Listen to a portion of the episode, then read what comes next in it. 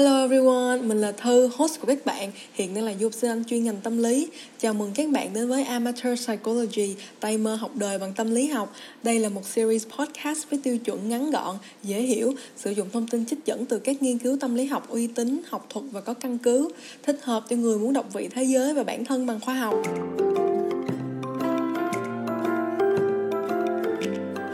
Cũng gần 3 tuần rồi mới lại ngồi xuống trò chuyện với mọi người về thế giới nội tâm của tất cả chúng ta. Vậy là Amateur Psychology đã đồng hành cùng mọi người hơn một năm kể từ ngày 18 tháng 8 năm 2020.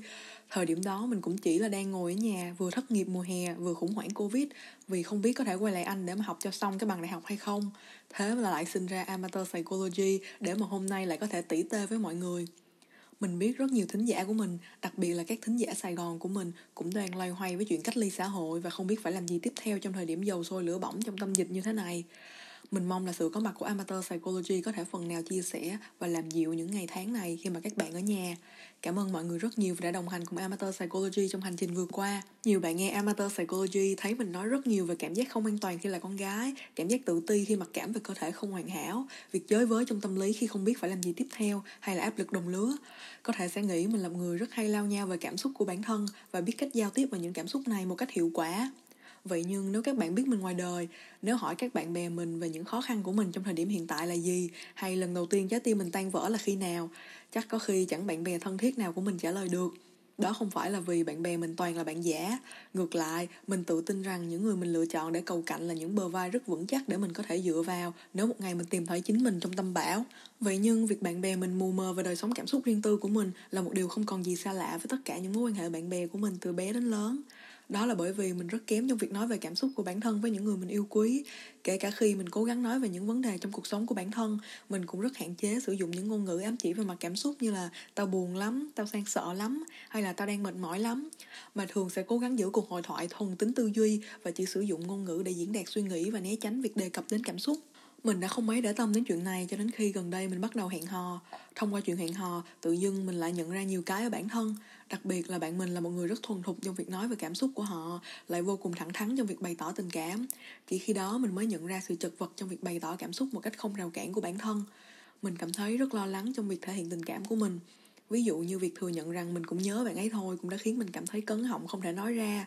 hay việc kể cho bạn ấy về những ngày tồi tệ khiến mình cảm thấy tổn thương, cũng rất khó khăn, đến độ mình thường phải lái sang chủ đề khác để tránh việc thể hiện sự yếu đuối của bản thân trước mặt bạn ấy. Vậy nhưng càng biết về bạn ấy, càng biết về chính mình mình càng nhận ra đây là một điều không lành mạnh và không công bằng cho một mối quan hệ. Vậy nên mình muốn nói về nó, muốn chia sẻ về nó với mọi người, cũng như một cách công nhận điểm yếu của bản thân để từ đó thay đổi và vun đắp cho những mối quan hệ cá nhân của mình lành mạnh hơn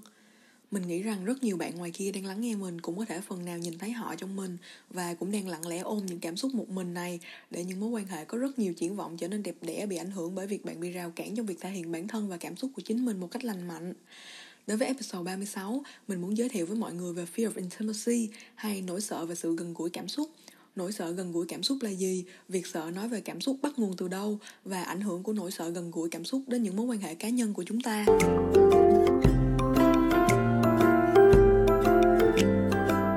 Fear of Intimacy hay nỗi sợ gần gũi cảm xúc được định nghĩa bởi Das Kuttner và Thelen năm 1991 là sự hạn chế trong việc chia sẻ những suy nghĩ và cảm xúc có giá trị trong một mối quan hệ với đối tác là một người mà chúng ta thật sự quan tâm và gần gũi.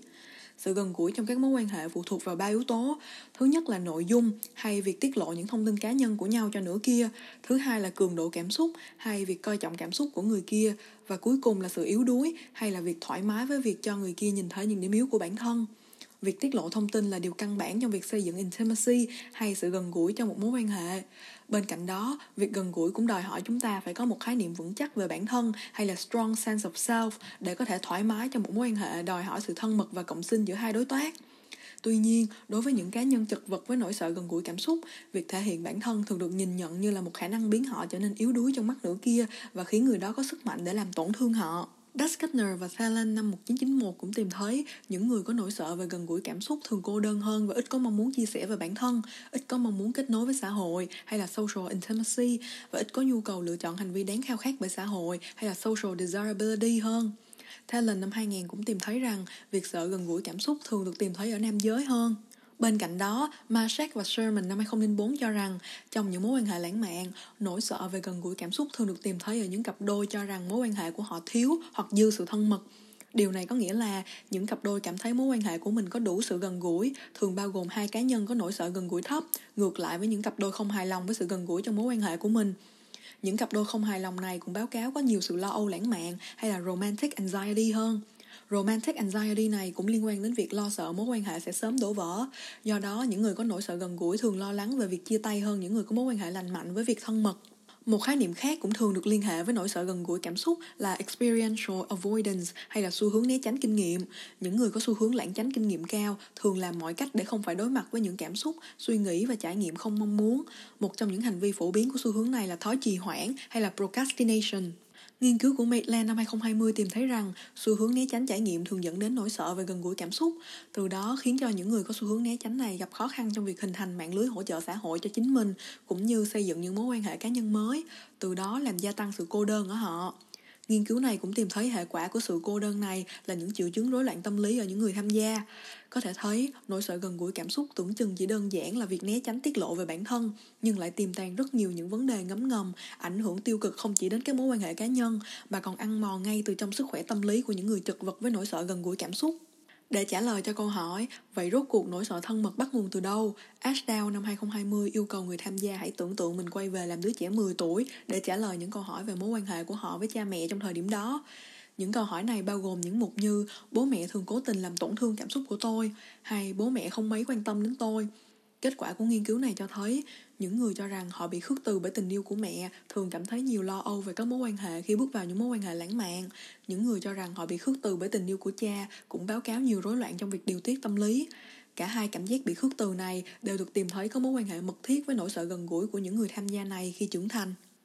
Nghiên cứu của Senase năm 2020 tìm thấy rằng những rối loạn tâm lý thường được tìm thấy là hệ quả của những mối quan hệ không lành mạnh với cha mẹ trong tuổi thơ, dẫn đến nỗi sợ gần gũi khi trưởng thành bao gồm emotional unresponsiveness hay là tê liệt cảm xúc và lãnh cảm, negative self-esteem hay là lòng tự trọng thấp và dependency hay là vấn đề về sự phụ thuộc vào người khác những người càng có nhiều vấn đề trong việc thể hiện bản thân càng tự cảm thấy bản thân không có nhiều giá trị không đáng được giúp đỡ do đó không nên và không cần sự giúp đỡ từ người khác dẫn đến việc né tránh và sợ thân mật Bên cạnh đó, nhiều nghiên cứu cho thấy do chúng ta có xu hướng hẹn hò với những người có nhiều điểm tương đồng với mình như gia cảnh, học vấn, tính cách, trí tuệ, quan điểm và giá trị sống. Nhiều người thường hẹn hò với những người có nhu cầu gần gũi tương đồng với chính mình. Cụ thể hơn, những người có nỗi sợ thân mật cao thường lựa chọn bạn đời cũng ít có nhu cầu gần gũi để tránh việc bị tổn thương hoặc khước từ trong các mối quan hệ thân mật. Hazan và Shaver năm 1990 cũng tìm thấy những người sợ gần gũi về mặt cảm xúc cũng có xu hướng nghiện công việc cao hơn bình thường. Những phụ nữ có nỗi sợ thân mật cao trong nghiên cứu của Lidward năm 1985 cũng được tìm thấy thường gặp nhiều mâu thuẫn nội tâm khi bắt đầu những mối quan hệ lãng mạn và thường lựa chọn bước vào những mối quan hệ không sâu sắc để bảo vệ cái tôi khỏi nguy cơ bị tổn thương trong những mối quan hệ thân mật có ý nghĩa và giá trị cao.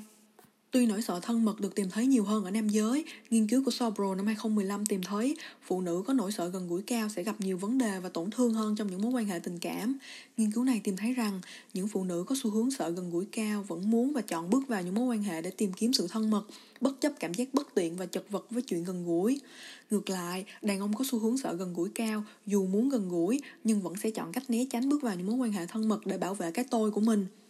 Những nhà nghiên cứu này cho rằng sự khác biệt giữa đàn ông và phụ nữ khi chọn cách đối phó với nỗi sợ thân mật này bắt nguồn từ những khuôn mẫu giới trong xã hội. Cụ thể hơn, do phụ nữ được mặc định hóa thường đóng vai trò là người tình và người nuôi dưỡng, phụ nữ thường cảm thấy nhiều áp lực trong việc phải bước vào các mối quan hệ lãng mạn hơn đàn ông.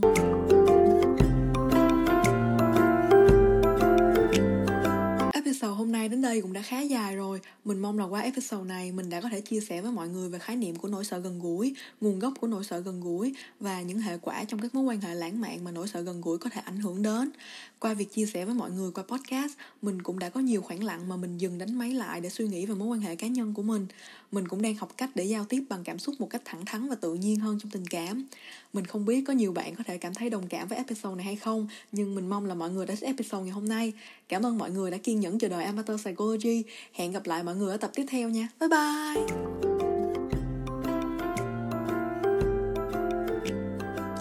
Cảm ơn các bạn đã dành thời gian lắng nghe Amateur Psychology. Nếu các bạn yêu thích podcast ngày hôm nay thì hãy follow mình trên ứng dụng bạn đang sử dụng và giới thiệu cho cả bạn bè và người thân cùng lắng nghe nhé. Một lần nữa mình là Thư, host của các bạn. Chào tạm biệt và chúc các bạn luôn tự bổ sung kiến thức cho bản thân. Goodbye and stay woke guys.